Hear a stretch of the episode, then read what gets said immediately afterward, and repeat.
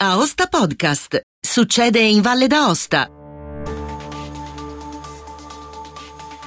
Un cordiale saluto da Angelo Musumarra. In questo podcast potete ascoltare la discussione che si è tenuta in Consiglio Valle nella giornata di mercoledì 26 gennaio sulle nuove disposizioni per gli utilizzatori delle piste da sci, di discesa, di fondo, di snowboard, di telemark, ma anche per chi pratica lo sci alpinismo, il fuoripista e le attività escursionistiche. Tema di un'interpellanza del consigliere regionale Denis Bruno, al quale ha risposto l'assessore regionale al turismo Jean-Pierre Ghisciarda. Buon ascolto. A partire dal 1 gennaio 2022 sono entrate in vigore le disposizioni relative al decreto legislativo numero 40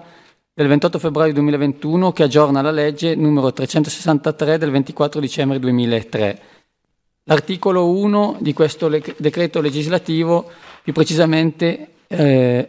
è questo. Il presente decreto, in attuazione della delega di cui l'articolo 9 della legge 8 agosto 2019 numero 86, in conformità dei relativi principi e criteri direttivi, revisioni adegua le norme in materia di sicurezza nella pratica delle discipline sportive invernali al fine di garantire livelli di sicurezza più elevati e la più ampia partecipazione da parte delle persone con disabilità. Le novità saranno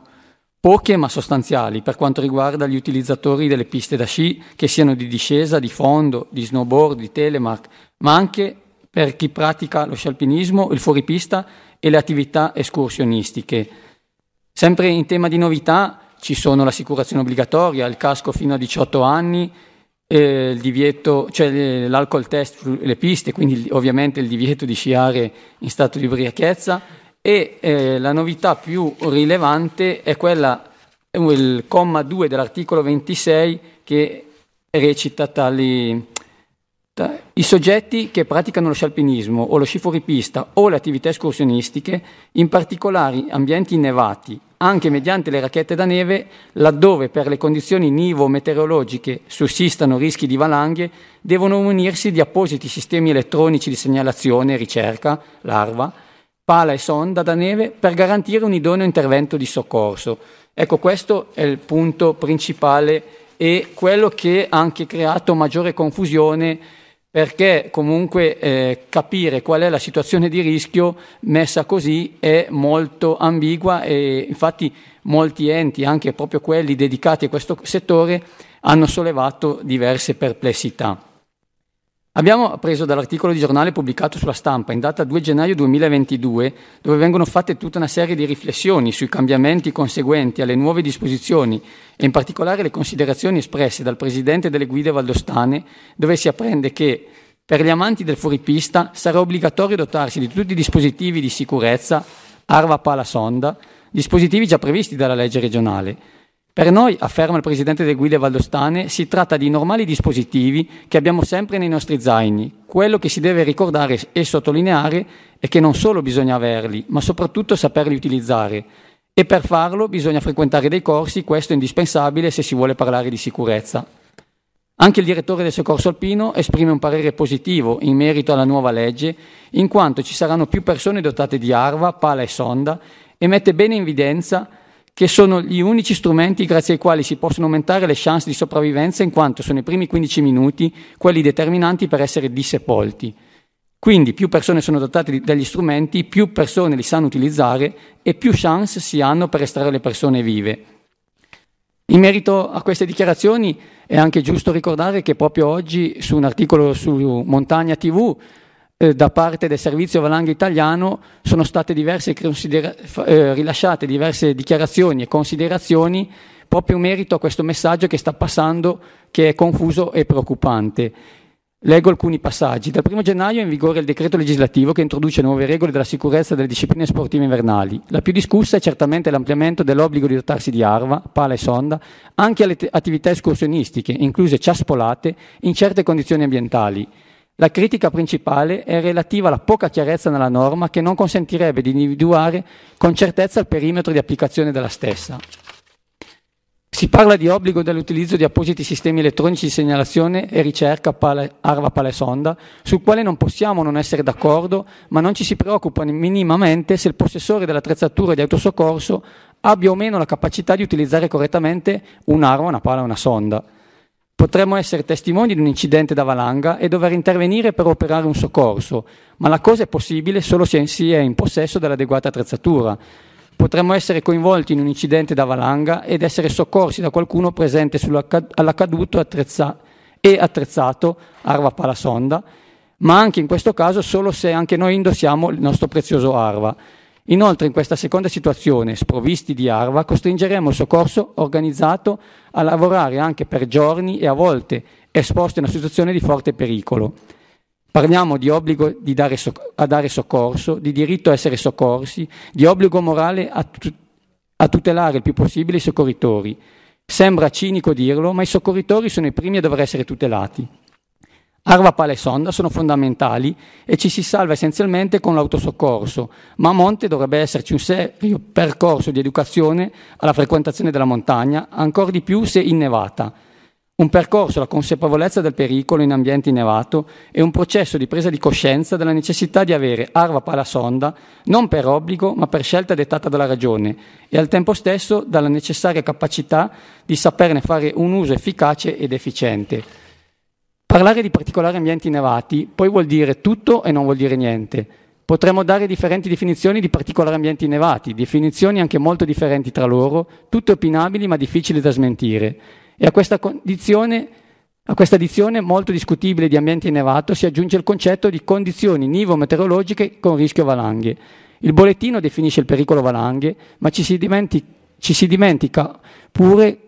non si, oppure non lo si sa che il bollettino è su scala sinottica, ovvero ciascuna zona omogenea, nota come meteo nivozona, considerata dal bollettino come un'area di almeno 100 km quadrati e spesso di 100, 300, 400 km quadrati, All'interno di ciascuna area omogenea i singoli versanti OpenD potrebbero avere condizioni molto differenti dal pericolo indicato nel bollettino. La sicurezza non esiste neanche dentro casa, basta pensare all'alto numero di incidenti domestici. Figuriamoci quando si frequenta l'ambiente montano, per di più innevato. La sicurezza totale si ottiene solo in assenza di pericoli o non esponendosi a questi, ma parlare di sicurezza in montagna, in escursione con gli sci, con le ciaspole o semplicemente senza alcuno strumento di progressione su neve porta a sottovalutare i pericoli e ad abbassare il livello di attenzione, cosa che ci espone a incidenti anche mortali o, conduce alla totale rinuncia dell'andare in montagna. Errore che compie anche chi usa il termine gita invece del termine escursione. È importante essere consapevoli che la soluzione non può essere solo l'obbligo o il divieto, che a volte produce l'effetto contrario, ma anche e soprattutto l'educazione dei frequentatori alla montagna nevata, la rappresentazione della montagna non come una sfida, ma come un, ambiente doveroso di rispetto dove muoversi in punta di piedi, la diffusione dei tanti corsi organizzati dal CAI e l'incentivazione a partecipare, la diffusione e la consapevolezza che la sicurezza non esiste, ma esiste la prevenzione, prevenzione che sta nei corretti comportamenti. Come, ehm, come, scuola, come servizio valanghe italiano, Continueremo a sostenere quanto sia importante la capacità di avere consapevolezza del pericolo e il sapere operare la riduzione del rischio e la gestione del rischio residuo. Tutto questo in un continuo processo di apprendimento e di educazione ai temi della montagna nevata in aula e in ambiente. Ecco, considerato anche che la nostra regione punta molto a livello turistico e professionale sulle numerose attività legate al mondo della montagna, si interpella l'assessore competente per conoscere se vi sia l'intenzione di individuare e programmare, in collaborazione con tutti gli enti, le associazioni e le categorie di riferimento, ulteriori iniziative per istruire ed informare ancora meglio le persone e soprattutto tutti i potenziali amanti e fruitori della montagna sulle nuove disposizioni entrate in vigore. Come lei ha evidenziato, il primo gennaio del 2022 è entrato in vigore il decreto legislativo 28 febbraio 2021 numero 40 che prevede nuove norme sulla sicurezza nelle discipline sportive invernali che all'articolo 26,2 introduce l'obbligo di dotarsi di arva, pala e sonda quando si pratica attività fuoripista e attività escursionistiche, dice la legge anche con racchette in particolari ambienti innevati laddove per le condizioni nivo-meteorologiche sussistano rischi di valanghe. In parole povere si amplia anche agli escursionisti e ai ciaspolatori il dovere di portare con sé questi dispositivi di sicurezza che fino ad ora erano richiesti solo agli sci alpinisti e ai freerider. Le attività fuori pista, eh, solo per precisazione, non riguardano gli utenti dei comprensori sciistici a meno che non fuoriescano dalle piste di sci. Il tema delle interpellanze è dunque certamente argomento di interesse da parte di tutti coloro che si occupano di attività outdoor e di comprensori sciistici. La norma dunque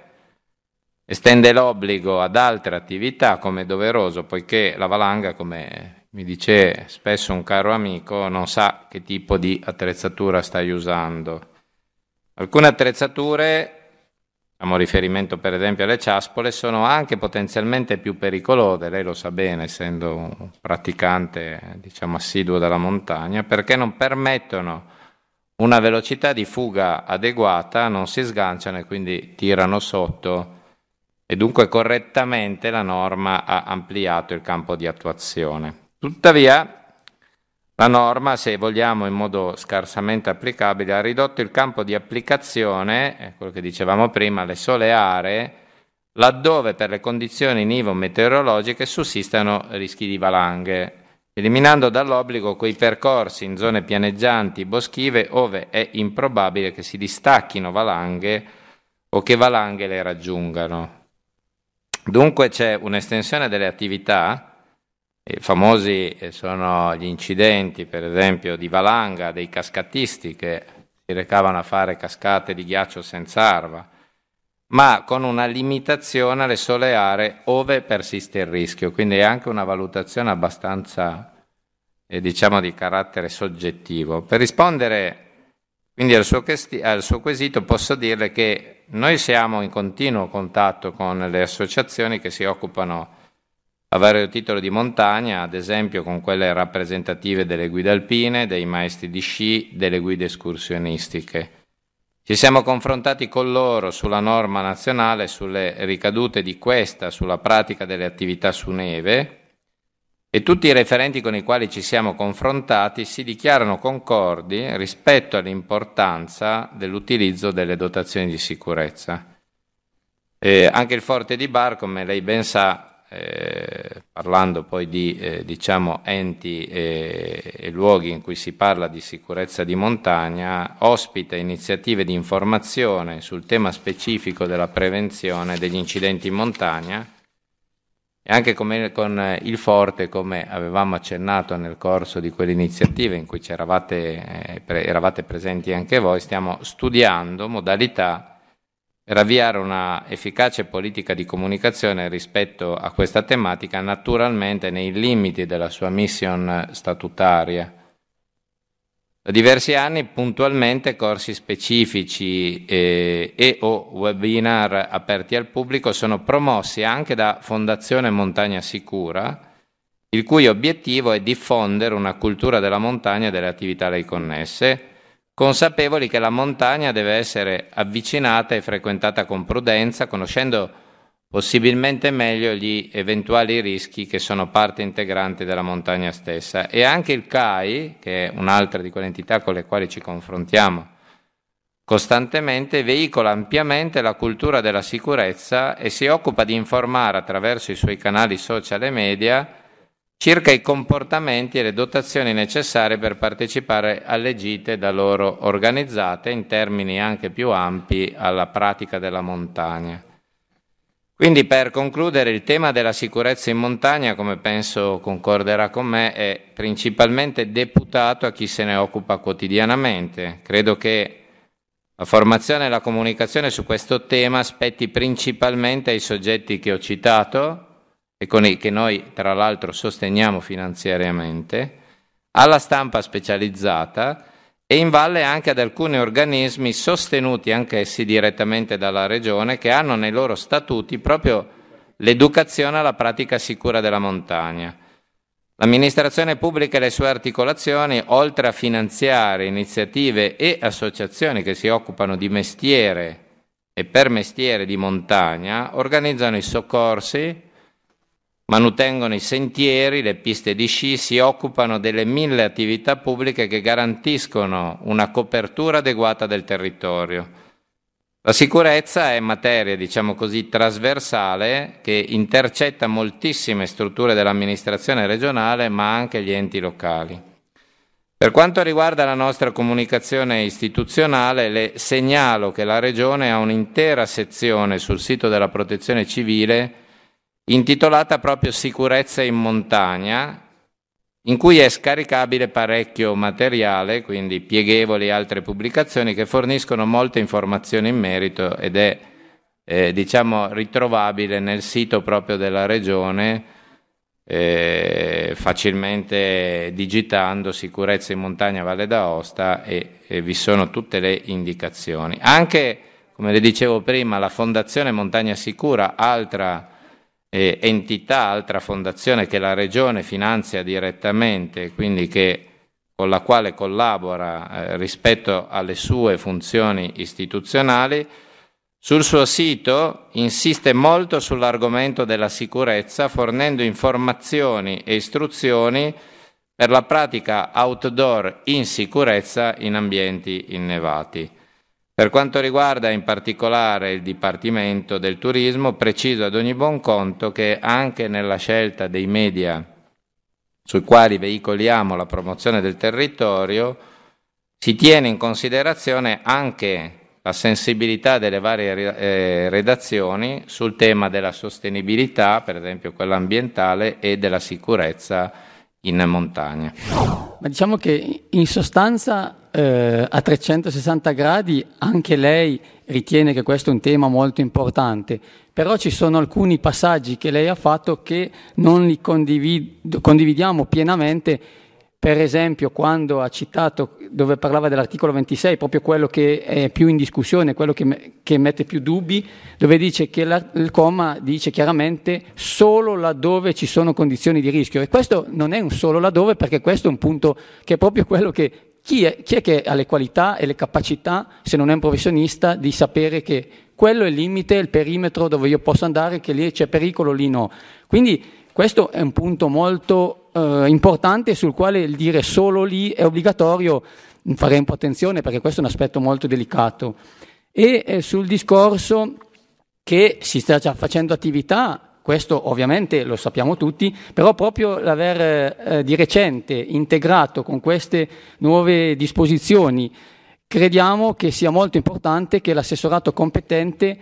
eh, faccia da punto di riferimento e dia gli stimoli a tutti questi enti che lei ha citato prima, eh, Fondazione Montena Sicura, Maestri di Sci,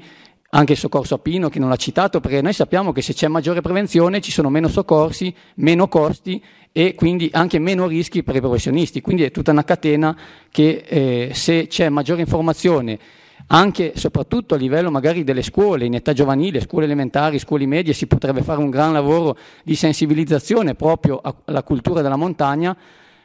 eh, riusciremo ad ottenere dei risultati molto più soddisfacenti perché, come hanno detto tutti i professionisti, non basta avere questa attrezzatura nello zaino, ma bisogna saperla utilizzare. Saperla utilizzare vuol dire fare dei corsi, imparare e quindi bisogna dedicare ore a queste cose che comunque sono fondamentali perché qua si tratta di vita o di morte delle persone e quindi noi riteniamo che ci dovrà essere molta attenzione e lei come assessore sport, turismo, montagna potrebbe comunque sicuramente fare la sua parte affinché riusciamo a, a salire di livello sotto questo punto di vista che come Regione Valle d'Aosta non possiamo eh, lasciarlo da parte o dedicare poca attenzione. Ed è tutto per questo appuntamento, grazie per il vostro ascolto. Se ritenete interessanti i contenuti di questo podcast potete condividerli utilizzando i canali social di Aosta Podcast che potete trovare sul sito. Per ogni comunicazione potete scrivermi all'indirizzo podcaster-aostapodcast.it. Al prossimo podcast, buona continuazione, state bene!